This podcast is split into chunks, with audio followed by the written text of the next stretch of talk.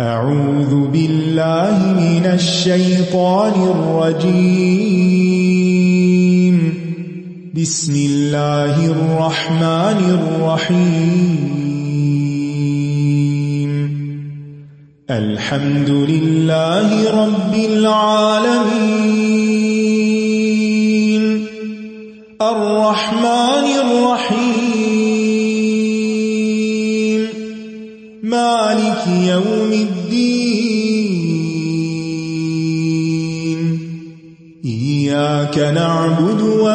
وإياك نستعين اهدنا الصراط المستقيم صراط الذين أنعمت عليهم غير المغضوب عليهم ولا الضالين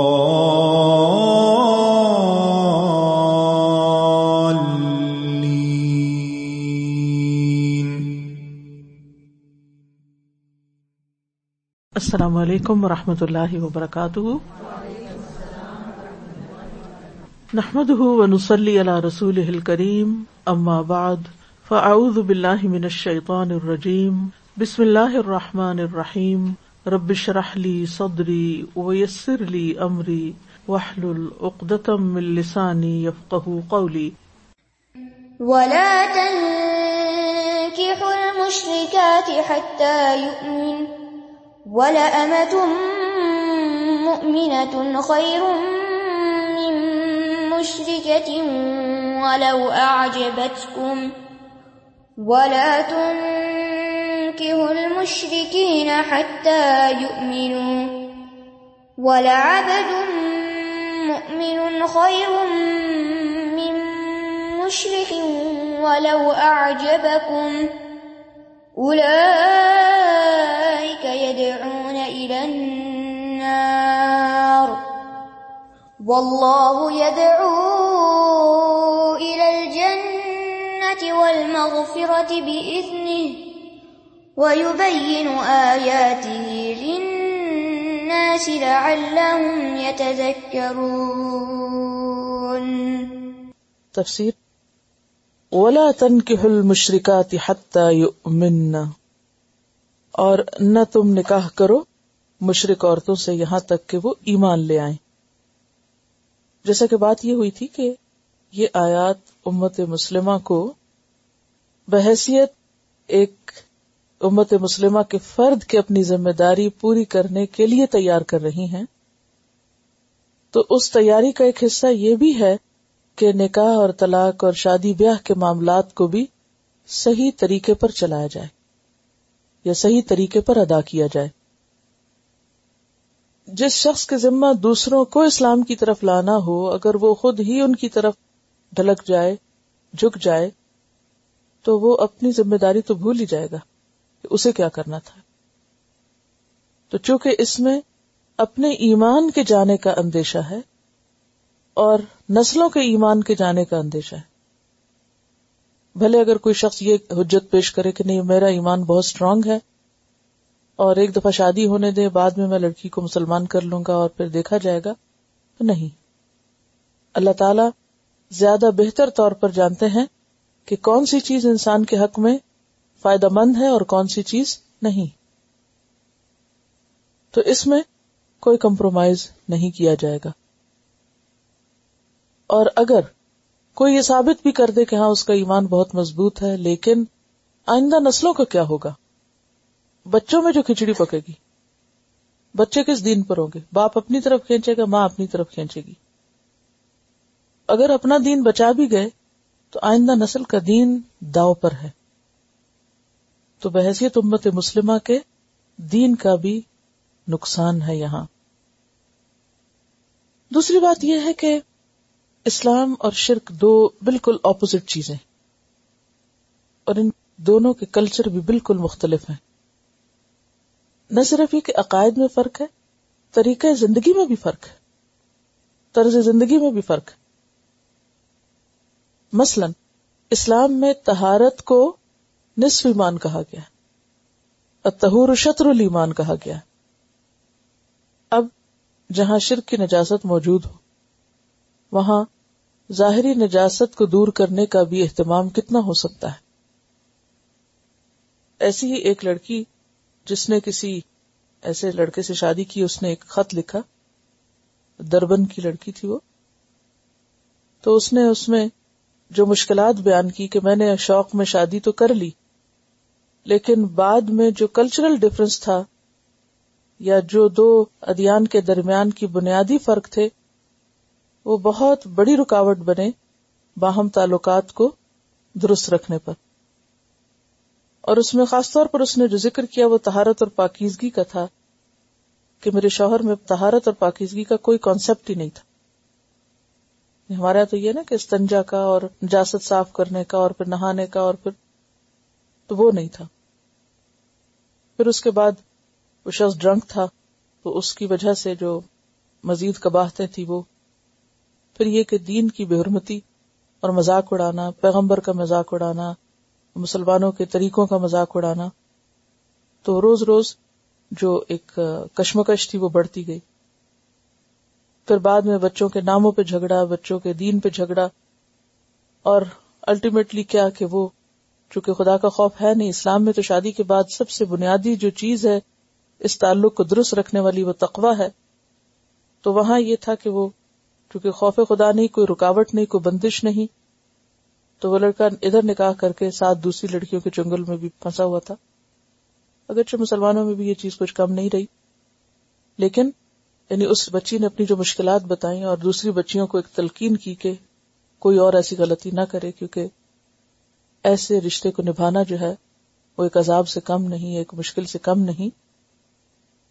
تو وہ عارضی اور چھوٹی چھوٹی مشکلات تو اپنی جگہ، لیکن اللہ تعالیٰ نے بالکل کھول کے سبب واضح کر دیا کہ الائے کا یدون النار۔ ایک تو جہنم کی آگ ہے۔ لیکن جب دینی معاملات میں شوہر اور بیوی کے درمیان بہت بڑا فرق ہو تو دنیا بھی آگ بن جاتی ہے، دنیا بھی جہنم بننے لگتی ہے۔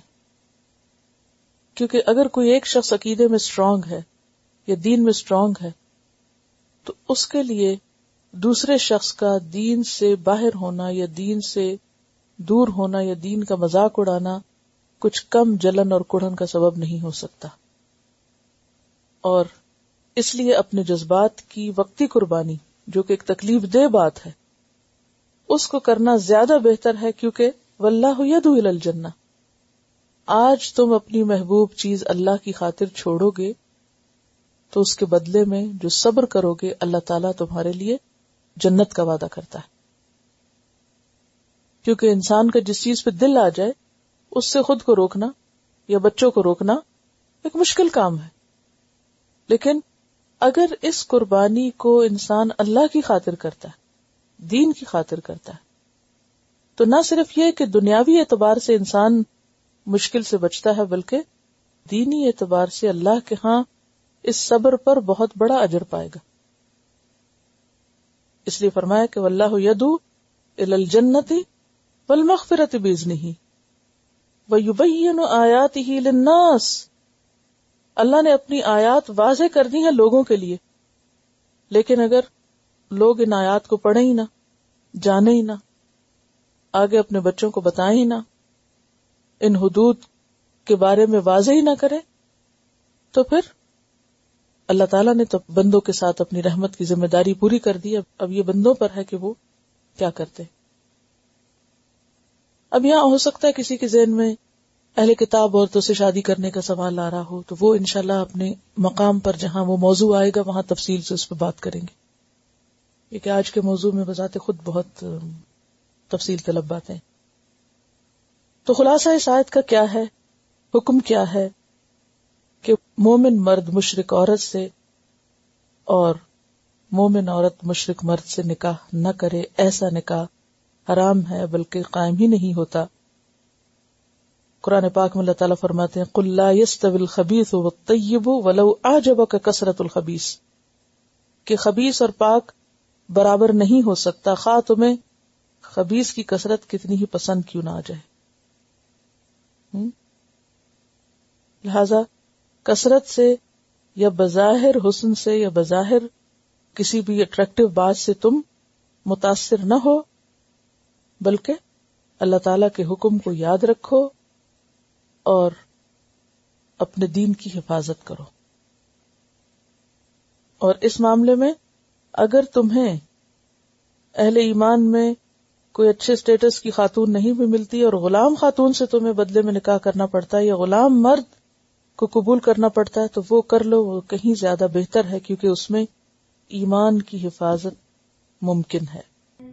وَيَسْأَلُونَكَ عَنِ الْمَحِيضِ قُلْ هُوَ أَذًى فَاعْتَزِلُوا النِّسَاءَ فِي الْمَحِيضِ وَلَا تَقْرَبُوهُنَّ حَتَّى يَطْهُرْنَ فَإِذَا تَطَهَّرْنَ فَأْتُوهُنَّ مِنْ حَيْثُ أَمَرَكُمُ اللَّهُ إِنَّ اللَّهَ يُحِبُّ التَّوَّابِينَ وَيُحِبُّ الْمُتَطَهِّرِينَ پھر فرمایا وہ یس الکان لوگ آپ سے حیض کے بارے میں سوال کرتے ہیں کہ حیض کیا چیز ہے اور حیض میں کن کن باتوں کا خیال رکھنا ہوگا۔ تو جیسا کہ آپ جانتے ہیں کہ حیض اس خون کے لیے استعمال ہوتا ہے جو عورت کی بلوغت کے بعد اس کے جسم کے خاص حصے سے آنا شروع ہوتا ہے، اور عمر کے ایک خاص حصے تک باقاعدہ ہر مہینے مخصوص ایام میں جاری رہتا ہے، اور پھر عمر کا ایک مخصوص حصہ آتا ہے کہ جس میں وہ ختم ہو جاتا ہے۔ اور یہ عرصہ فرٹیلٹی کا عرصہ ہے جس میں عورت بچے پیدا کرنے کے قابل ہوتی ہے اور شادی کے قابل ہوتی ہے۔ تو اس میں خصوصی طور پر سوال یہ تھا کہ پھر شوہر اور بیوی کا جو تعلق ہے، اس کی لمٹس کیا ہے تو فرمایا کل ہوا ادا یہ ایک اذیت یا ایک تکلیف کی کیفیت ہے۔ فاتل النساء فی المحیض، تو اس حالت میں عورتوں سے الگ رہو۔ یعنی جسمانی تعلق قائم نہ کرو۔ لیکن اس کے علاوہ بھی کچھ چیزیں ہیں جن کے بارے میں خواتین کو خاص طور پر معلوم ہونا چاہیے۔ یعنی شوہر اور بیوی کے جسمانی تعلق کے علاوہ کچھ اور باتوں کا بھی معلوم ہونا نہایت ضروری ہے۔ نمبر ایک، عورت ان دنوں میں نماز نہیں پڑھ سکتی اور ان دنوں میں چھوڑی ہوئی نماز کی قضا نہیں۔ نمبر دو، روزے نہیں رکھ سکتی لیکن روزوں کی قضا دینی ہوگی۔ نمبر تین، طواف کعبہ نہیں کر سکتی۔ البتہ حج کے باقی ارکان ادا کر سکتی۔ حیض سے ملتی جلتی ایک اور صورت استحاظہ کی ہوتی ہے، جس میں مخصوص ایام کے علاوہ بھی اسپاٹنگ کا ہوتے رہنا شامل ہے۔ اور یہ ایک بیماری ہے۔ اس میں آپ صلی اللہ علیہ وسلم نے ایک خاتون کو جن کو یہ بیماری تھی، یہ حکم دیا کہ وہ اپنی نماز یا روزے جو ہیں وہ حیض کے مخصوص ایام میں چھوڑ دیں اور باقی دنوں میں خواب بلیڈنگ ہو یا اسپاٹنگ ہو، وہ اپنی نماز اور روزہ اور باقی کام کرتی رہیں۔ تو یہاں کیا حکم ہے؟ فاتل النساء افل محید عورتوں سے الگ رہو حیض کی حالت میں، ولا تقرب ہن حتیت ہونا اور ان کے قریب نہ جاؤ جب تک کہ وہ پاک نہ ہو جائیں یعنی خون آنا بند نہ ہو جائے۔ فضا تتا ہر نہ پھر جب وہ پاک ہو جائے فتو ہن منہئی سو امرکم اللہ تو آ ان کے پاس جہاں سے اللہ نے تمہیں حکم دیا ہے آنے کا۔ اور مراد اس سے وہی حیض کا مقام ہے۔ اب اس میں یہ جو دو لفظ استعمال ہوئے، اس لیے اس بارے میں دو رائے پائی جاتی ہیں۔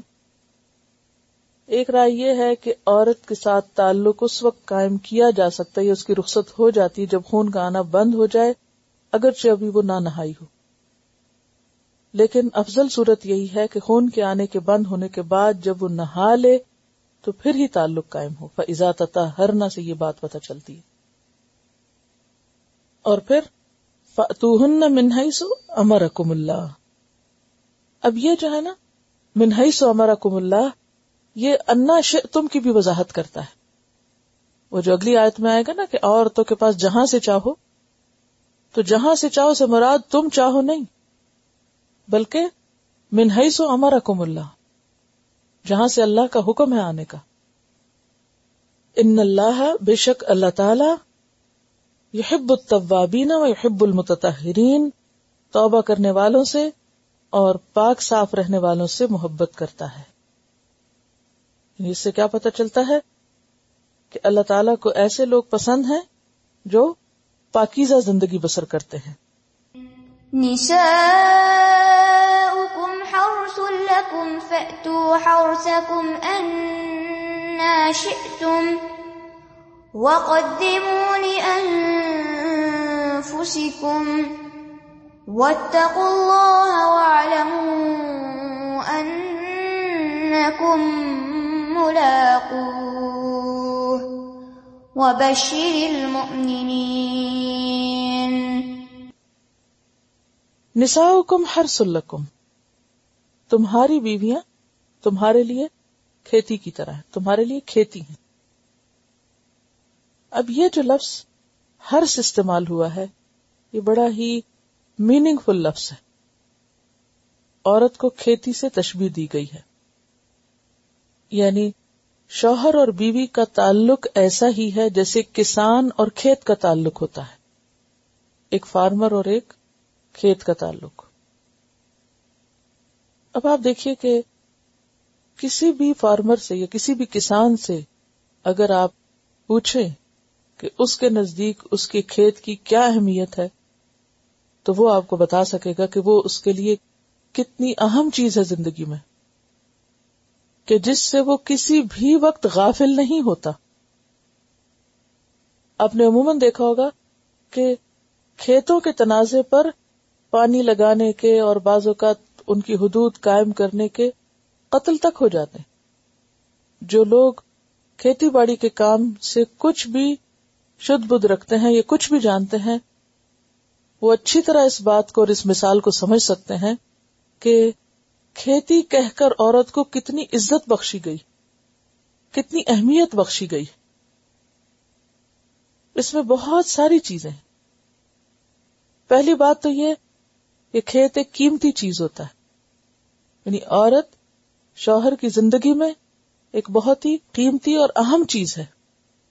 جو اہم چیز ہوتی ہے وہ قابل توجہ ہوتی ہے۔ انسان اس سے غافل نہیں رہ سکتا۔ تو شوہر کو بیوی کے حالات سے، بیوی کی ضروریات سے، اس کے جذبات سے غافل اور بے پرواہ نہیں ہونا چاہیے۔ پھر اسی طرح کھیت کو آباد رکھا جاتا ہے۔ تو اسی طرح بیوی کو آباد کرنا بھی ضروری ہے۔ یہ نہیں کہ شوہر نکاح کرنے کے بعد بیوی کو لاوارس چھوڑ دے، بے یارو مددگار چھوڑ دے اون ہر اون چھوڑ دے۔ پھر یہ ہے کہ کھیتی کی حفاظت کی جاتی اس کی نگرانی کی جاتی تو اسی طرح شوہر کو اپنی بیوی کی حفاظت کرنی چاہیے۔ یعنی بیوی کو بھٹکنے، بہکنے اور گمراہ ہونے سے یا اپنے فرائض سے غافل ہونے سے چھوڑ نہیں دینا چاہیے۔ پھر اسی طرح کھیت میں جا کر انسان خوش بھی ہوتا ہے۔ یعنی گویا بیوی شوہر کے لیے خوشی کا باعث ہے۔ اور اسے اس طرح کا طرز عمل اختیار کرنا چاہیے جس سے شوہر خوش ہو۔ پھر اسی طرح کھیتی ایک طرح سے ملکیت میں بھی ہوتی ہے۔ آپ جس وقت چاہیں اس میں جا سکتے ہیں، اس میں کوئی پابندی اوقات نہیں ہے۔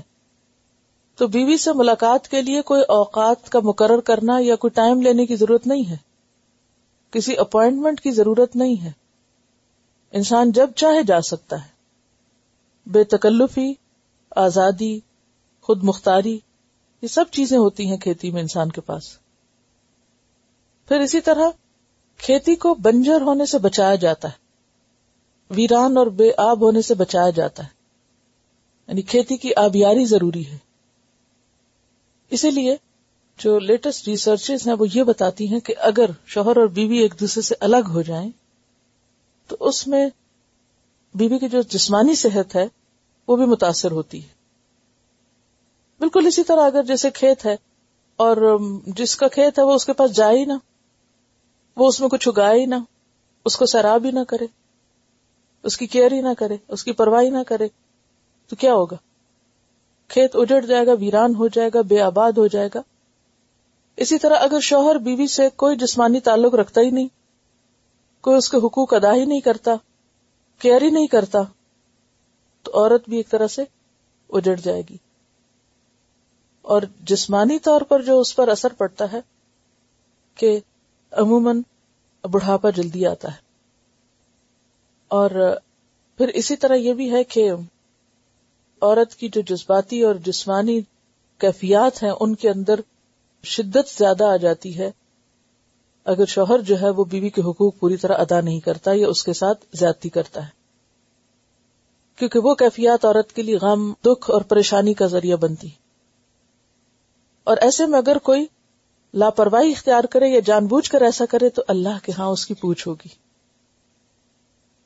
تو نسا حکم ہر سلکم تمہاری عورتیں تمہارے لیے کھیتی کی طرح ہیں۔ اور پھر آپ دیکھیے کہ کھیت اور باغ میں بھی فرق ہوتا ہے۔ باغ میں عموماً انسان کس لیے جاتا ہے؟ صرف دل لبھانے۔ لیکن کھیت میں کس لیے جاتا ہے؟ کچھ اگانے بھی۔ یعنی شادی کا مقصد محض دل لبھانا نہیں ہے، بلکہ پیداوار حاصل کرنا بھی ہے۔ تو اولاد اور نباتات میں پھر مماثلت ہوگی۔ اور پھر آپ نے دیکھا ہوگا کہ کھیتی میں اگر دلچسپی نہ ہو تو صحیح پیداوار نہیں آتی۔ اگر شوہر کی بیوی پر توجہ نہ ہو تو اس کا اثر اولاد پر بھی پڑتا ہے۔ یعنی اگر کسان کھیتی کی کیئر نہیں کر رہا تو جو اس میں سے پیداوار نکلے گی، کیا مطلب کیئر میں کیا چیزیں آتی؟ وقت پہ پانی لگانا، یہ دیکھنا کہ کوئی فالتو چیزیں تو نہیں اس میں ہوگی ہوئی بیج نکالنا اس میں سے، اور کیا ہوتا ہے؟ اس کی گوڈی کرنا، اور اگر کوئی کیڑے مکوڑے ہیں، اس کا بندوبست کرنا۔ تو یہ ساری چیزیں کب ہو سکتی ہیں؟ جب دلچسپی ہوگی، توجہ ہوگی۔ جب وقت ہوگا اگر آپ کھیتی کے پاس اس لیے نہ جائیں کہ میرے پاس وقت نہیں ہے اور اس کو کیڑا لگ جائے، کیا ہوگا؟ جو اس میں پیداوار آئے گی، اس کو بھی کیڑا لگا ہوا ہوگا۔ یا آئے گی نہیں۔ یا پھر اگر وقت پہ پانی نہیں دیں گے، تو کیا ہوگا؟ پودے جل جائیں گے۔ اگر وقت پہ کٹائی نہیں کریں گے، تو بھی وہ بربادی ہو جائے گی اس کی۔ تو ان ساری چیزوں پہ چاہے پانی لگانا ہو، چاہے بیج نکالنے ہو، چاہے کیڑے مارنے ہو، چاہے کچھ بھی ہو، ان سب چیزوں کو کور کیا چیز کرتی؟ توجہ توجہ اور دلچسپی اور احساس ذمہ داری۔ شادی جو ہے، وہ احساس ذمہ داری کو نبھانے کا نام ہے۔ اور پھر جواب میں، عورت کی جو ذمہ داریاں ہیں، ان کی طرف توجہ دلائی گئی۔ نساؤکم حرس لکم فاتو حرسکم انا شئتم۔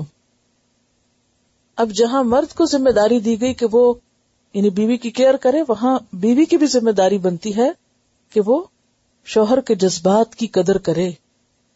شوہر کے جذبات کی قدر کرے۔ کیونکہ اللہ نے اس کو حق دیا ہے۔ کیا؟ فاتو حرسکم انا شئتم۔ تم بیوی کے پاس آ سکتے ہو جب تم چاہو۔ یعنی وہ اس کو روک نہیں سکتی۔ اور پھر انا تم کا معنی یہ نہیں ہے کہ شوہر جیسے چاہے تعلق قائم کرے، چاہے وہ عمل قوم لوت کرے یا پھر اورل سیکس کرے، اس کی یہاں کوئی اجازت نہیں مل رہی اور نہ ہی اس کی کوئی یہاں گنجائش ہے۔ کیونکہ انا تم کا مطلب کیا ہے؟ جہاں سے تم چاہو اور تم کہاں سے چاہو گے؟ من ہی سو ہمارا کم اللہ۔ یہ یاد رکھنے کی بات ہے۔ کیونکہ بہت سے لوگ صرف اس ایک آیت کا پورشن لے لیتے ہیں اور اس سے ہر غلط کام کو جواز مہیا کرتے ہیں۔ تو جو شخص بھی یہ دلیل دینے لگے کہ انا شیتم کا مطلب یہ ہے کہ جیسے چاہے عورت کو استعمال کرے مرد، تو اس کی اجازت نہیں۔ اس پہ پابندی کہاں سے لگتی ہے؟ من حیث امرکم اللہ، جہاں سے آنے کی اللہ نے اجازت دی ہے یا حکم دیا ہے۔ کیونکہ آپ دیکھیے کہ کسی بھی اور جگہ سے اگر شوہر آتا ہے، تو پھر وہ کھیتی والا تعلق تو نہیں ہو سکتا نا، اولاد تو نہیں پیدا ہو سکتی اس سے۔ عمل قوم لوت سے اولاد تو نہیں پیدا ہو سکتی، اورل سیکس سے اولاد تو نہیں پیدا ہو سکتی۔ تو وہ بالکل ان نیچرل ہے اور اس کی کوئی گنجائش نہیں، کیونکہ وہ تہارت کے تقاضوں کے بھی خلاف ہے۔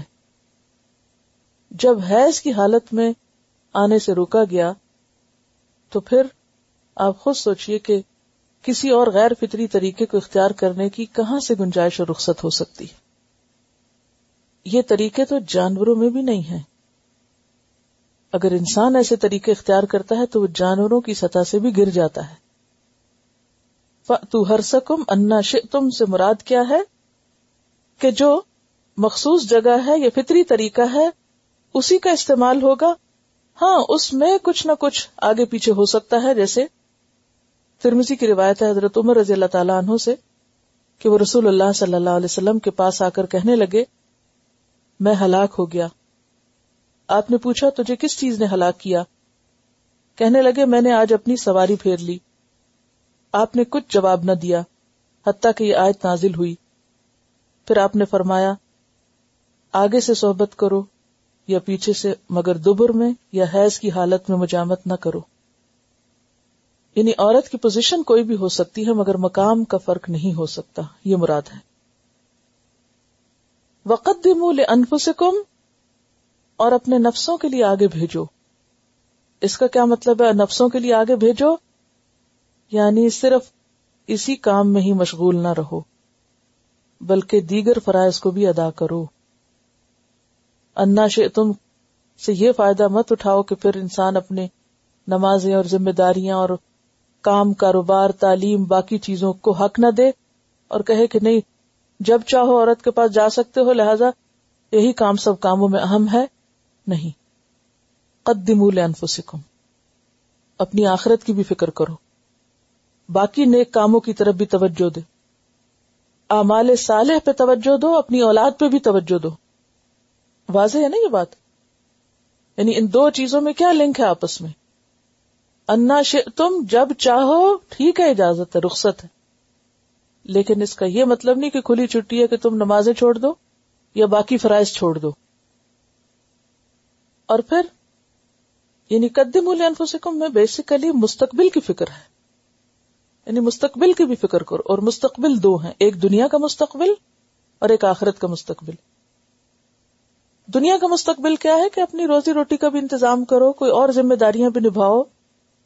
اپنے بچوں کا بھی خیال کرو، ان کی تعلیم و تربیت کا بھی اہتمام کرو، اور پھر باقی جو تمہارے کام ہیں انہیں بھی پورا کرو۔ آخرت کی بھی فکر کرو۔ وط اللہ اور اللہ سے ڈرتے رہو۔ والم اور جان لو ان کو ملاقو ہو کہ بے شک تم اس سے ملنے والے ہو، ملاقات کرنے والے ہو۔ وبشر المؤمنین اور مومنوں کو بشارت دے دو، خوشخبری دے دو۔ کیا خوشخبری ہے مومنوں کے لیے یہاں؟ اس کا کیا لنک بنتا ہے؟ اس میں آپ دیکھیے کہ دو تین چیزیں آتی ہیں۔ نمبر ایک، بذات خود شوہر اور بیوی کا تعلق جو دنیا کا کام ہے، وہ بھی عبادت ہے۔ یعنی اس میں بھی اجر خوشخبری دے دو مومنوں کو کہ شوہر کا بیوی کا حق ادا کرنا یا بیوی کا شوہر کا حق ادا کرنا بازو کا دل نہ چاہتے ہوئے بھی ایک دوسرے کے حقوق کا خیال رکھنا، اپنے پہ جبر کر کے بھی، وہ کیا ہے؟ اللہ کے ہاں باعث اجر ہے۔ تو مومنوں کے لیے تو اس عمل میں بھی نیکی ہے، تو خوشخبری ہے۔ خالصتاً دنیا کا کام، اس پر بھی ثواب۔ کیا یہ خوشخبری نہیں؟ خوشخبری کس کی ہوتی؟ ثواب کی ہوتی ہے نا؟ اور یہ خوشخبری کب بنتا ہے جب انسان اپنے فرائض کی ادائیگی کے ساتھ ساتھ اس ذمہ داری کو نبھائے؟ اس معاملے میں افراد و تفریح دونوں درست نہیں۔ کوئی کہ نہیں، میں نے تو تعلق رکھنا ہی نہیں، کیونکہ میں تو بہت اقوا اور پرہیزگاری کے طریقے پر ہوں، تو یہ بھی ٹھیک نہیں۔ تو جب انسان اپنے باقی حق حقوق ادا کر کے، فرائض پورے کر کے، اپنی ازدواجی زندگی میں ایک اچھا تعلق قائم کرتا ہے تو ایسے لوگوں کے لیے اجر ہے۔ اور دوسری خوشخبری کیا ہے؟ کہ اس کے نتیجے میں جب اولاد ہوگی، تو اولاد کی خوشی بھی کیا ہوتی؟ حضرت ابراہیم علیہ السلام کے پاس جب آئے تھے فرشتے، تو انہوں نے آ کے کیا کہا تھا؟ وہ بس شروع ہو وہ بس شروع ہو بھی غلام حلیم تو انہوں نے آ کے کیا دیا تھا؟ خوشخبری دی تھی۔ یعنی بذات خود یہ فیل باعث اجر پھر اس کے بعد اولاد ملتی ہے تو وہ بھی کیا ہے؟ خوشخبری۔ پھر اولاد اگر اچھے کام کرتی ہے، نیک کام کرتی ہے، تو مرنے کے بعد کیا ہے؟ صدقہ جاریہ۔ قبر میں بھی، برزخ میں بھی درجات بلند ہوتے رہتے ہیں۔ ایک شخص کا درجہ بلند ہوتا ہے، برزخ میں تو اسے خوشخبری سنائی جاتی ہے آ کے کہ تمہارا گریڈ اپ ہو گیا۔ وہ پوچھتا کہ وہ کیسے؟ میں تو مر کے آ چکا ہوں، میں تو اب کچھ بھی نہیں کرتا۔ تو اب میرا درجہ کہاں سے بڑھ رہا ہے؟ تو اسے بتایا جاتا ہے کہ تمہاری فلاں اولاد کے فلاں نیک عمل کی وجہ سے، دعا کی وجہ سے تمہارا درجہ بلند ہو رہا ہے۔ یہ ہے خوشخبری۔ کیا یہ خوشخبری نہیں؟ اچھا صرف موت کے بعد نہیں، دنیا میں بھی آپ نے دیکھا ہوگا کہ اگر اولاد اچھے کام کرے، مثلا اولاد اچھی ڈگری لے اچھا کوئی اچیومنٹ ہو دنیا میں، تو اس سے بڑھ کے خوشخبری ہوتی ہے کوئی آپ کے لیے زندگی میں؟ ہوں بچے پاس ہو جائیں، بچے کامیاب ہو جائیں، بچے ماں باپ کیا چاہتے ہیں؟ ہاں؟ تو جو والدین اپنی ذمہ داریاں نبھائیں، تو ان کے لیے دنیا میں بھی خوشخبری ہے کہ دنیا میں بھی اولاد آنکھوں کی ٹھنڈک بنتی، یہ خوشخبری۔ اور پھر قیامت کے دن بعض والدین کے اپنے عمل اتنے اچھے نہیں ہوں گے، مگر ان کے بچے بہت نیک ہوں گے۔ بہت ہی اچھے کام کارنامے کر کے گئے ہوں گے۔ اب ماں باپ کا جنت میں درجہ نیچے ہے اور اولاد کا وہ اوپر ہے۔ اب اللہ تعالیٰ کیا کریں گے؟ اس اولاد کی وجہ سے ماں باپ کو کہاں پہنچا دیں گے؟ وہ اوپر لے جائیں گے۔ جیسے دنیا میں بھی حضرت یوسف علیہ السلام کی مثال سے آپ کو معلوم ہوگا کہ کیا ہوا تھا۔ یوسف علیہ السلام کے واقعے میں آپ نے پڑھا ہوگا کہ انہوں نے اپنے والدین کو عرش پر بٹھایا یعنی اسٹیج پر یا تخت پر بٹھایا۔ یعنی حکومت ملی ہے بیٹے کو۔ تو نام کس کا بلند ہو رہا ہے؟ ماں باپ کا۔ تو یہ کیا ہے؟ دنیا میں بھی اولاد کی اچیومنٹ ماں باپ کے لیے کیا ہے خوشخبری۔ اب آپ سوچئے کہ وہ لوگ جو یہ سمجھتے کہ شادی نہ کرنا بڑی نیکی ہے اور شادی نہ کر کے وہ سمجھتے ہیں کہ وہ بہت نیک کام کر لیں گے اور بڑے بڑے کام کر لیں گے، تو نہیں، ادھوری زندگی ہے۔ ہاں؟ کیونکہ مومن کا ایمان کب مکمل ہوتا ہے؟ نکاح سے۔ نکاح سے ایمان مکمل ہوتا ہے۔ اب نکاح ہوگا اور پھر انسان کے لیے میں بچے نہیں پیدا کر رہا، تو بھی ادھوری بات۔ اس میں کوئی خوشخبری نہیں۔ نکاح بذات خود ایک خوشی ہے، خوشخبری ہے، پھر اولاد کا ہونا خوشخبری ہے، پھر ان کی دنیا میں اچھی کامیابیاں خوشخبری ہے، پھر اس کے بعد برزخ میں درجوں کا بلند ہونا خوشخبری ہے، پھر جنت میں درجوں کا بلند ہونا خوشخبری ہے۔ یعنی یہ سلسلہ جو ہے مرد اور عورت کے باہم پتری جائز تعلق کا۔ اگر اس میں دونوں ایک دوسرے کے ساتھ صحیح طور پر چلیں اور حق حقوق ادا کریں، تو اس میں خوشیاں ہیں۔ خوشیاں ہی خوشیاں ہیں۔ خوشخبریاں ہی خوشخبریاں ہیں۔ اور اگر تعلق درست نہیں، آغاز درست نہیں، چھپی دوستیاں ہیں، حرام کاریاں ہیں، زنا ہے، اور پھر اس کے بعد شادی نہیں کرنی، غلط طریقے سے عورتوں سے تعلق قائم کرنا ہے۔ پھر اگر کر بھی لی تو بچے نہیں پیدا ہونے دینے۔ اور پھر عورت کو صرف ایک مال کمانے کا ذریعہ سمجھ کے اسے نوکری کرواتے رہنا اور بچہ نہ پیدا ہونے دینے یہ سب ظلم ہے عورت پر، جو عورت کو پیسوں کا جھانسا دے کے اس سے کروائے جاتے ہیں۔ پھر اس کے بعد یہ ہے کہ اولاد ہو جائے تو اس کی پرواہ نہ کرنا، پھر بھی صرف مال کمانے میں لگے رہنا۔ تو پھر یہ کیا ہے؟ اس کو کوئی خوشخبری نہیں۔ اولاد بگڑ گئی تو الٹا ببالے جان۔ دنیا میں فساد کرے تو الٹا ماں باپ کے لیے عذاب۔ اور آخرت میں پھر پکڑ اور پوچھ۔ تو یہ دو پیرل رستے ہیں۔ ایک اسلامی طریقہ اور ایک اسلام سے دوری کا نتیجہ۔ دیکھیے تخلیق آدم کی بات ہوئی تھی۔ یہاں تخلیق نسل انسانی کی بات ہے۔ یہ آیت بہت اہم آیتوں میں سے قرآن کی۔ اور امت مسلمہ اپنا فرض ادا نہیں کر سکتی جب تک اپنی خاندانی اور ازدواجی زندگیوں کی اصلاح نہیں کرتی۔ یہ بہت ہی بیسک ایشو ہے۔ وہ معمولی چیز نہیں ہے۔ دیکھے نا کہ اگر مسلمان مرد شادی نہ کرے، اولاد ہی نہ ہو، تو امت کہاں سے بڑھے گی؟ تو اسی لیے وہ کیا حدیث میں آتا ہے، تزوج الودود الولود۔ یعنی یہ پہلے سے ہی نیت ہونی چاہیے کہ شادی کا مقصد صرف تفریح نہیں ہے، بلکہ اولاد کا حصول بھی ہے۔ اور افسوس یہ کہ مسلمانوں کے اندر ایسا ٹرینڈ پیدا ہوتے جا رہے ہیں کہ جو اولاد کا ہونا ان کے لیے ضروری نہیں ہے، وبال جان ہے مصیبت ہے، بلائے جان ہے اور مینرز کے خلاف ہے کہ اگر زیادہ بچے ہوں، جن کے زیادہ ہو جائیں وہ شرمندہ شرمندہ رہتے ہیں، کسی کو منہ دکھانے کے قابل نہیں کہ اتنی فوج پالی ہوئی ہے۔ ہاں؟ اب یہ ٹرینڈز مسلمانوں کے اندر پیدا ہو گئے ہیں۔ اس کو سیٹ ہونا کہتے ہیں۔ اور پھر آپ دیکھیے کہ خود جب بوڑھے ہو گئے، پھر بچے پیدا ہوئے تو ان کو مار مار کے اور کہ اب تم ہمیں ڈسٹرب کرتے ہو یا یعنی الٹا ان کو پھر ابیوز کرتے۔ دیکھے نا، ایک عمر ہوتی ہے نا شادی کی بھی، اور ایک عمر ہوتی ہے پھر بچوں کو پالنے کی بھی۔ اس میں اسٹیمنا بھی زیادہ ہوتا ہے۔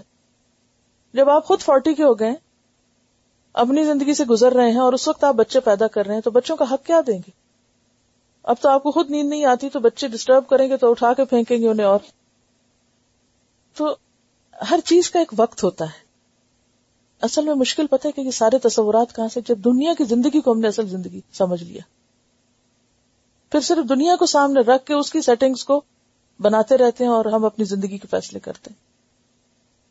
جبکہ مومن کے لیے اس کی زندگی، آخرت کی زندگی اور بشر المومنین میں یہ ساری ذمہ داریاں نبھانے کے بعد ہی، کام کے بعد ہی بشارت کا مستحق ہوتا ہے مومن۔